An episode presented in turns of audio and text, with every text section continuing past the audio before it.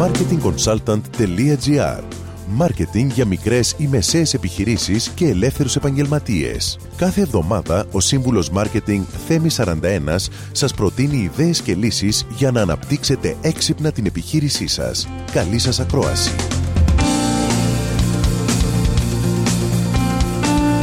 Γεια σας!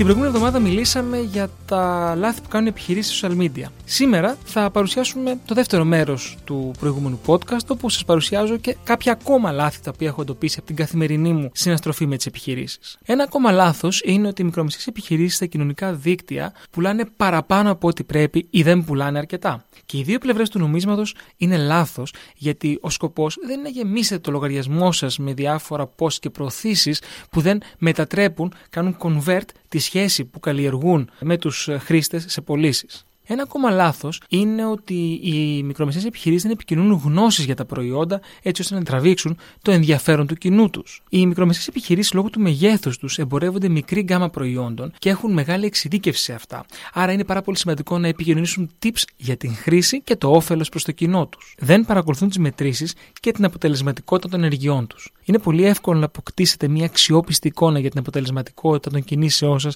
στα social media.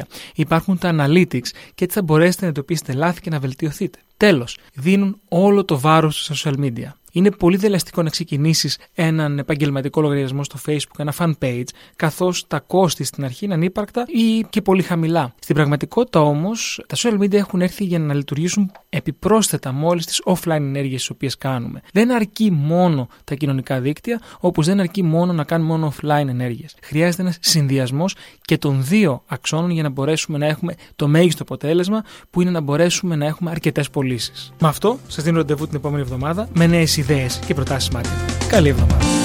Μόλις ακούσατε τις ιδέες και τις λύσεις που προτείνει ο σύμβουλος Μάρκετινγκ Θέμη 41 για την έξυπνη ανάπτυξη της επιχείρησής σας. Ραντεβού με νέες προτάσεις την άλλη εβδομάδα. marketingconsultant.gr Μάρκετινγκ για μικρές ή μεσαίες επιχειρήσεις και ελεύθερους επαγγελματίες.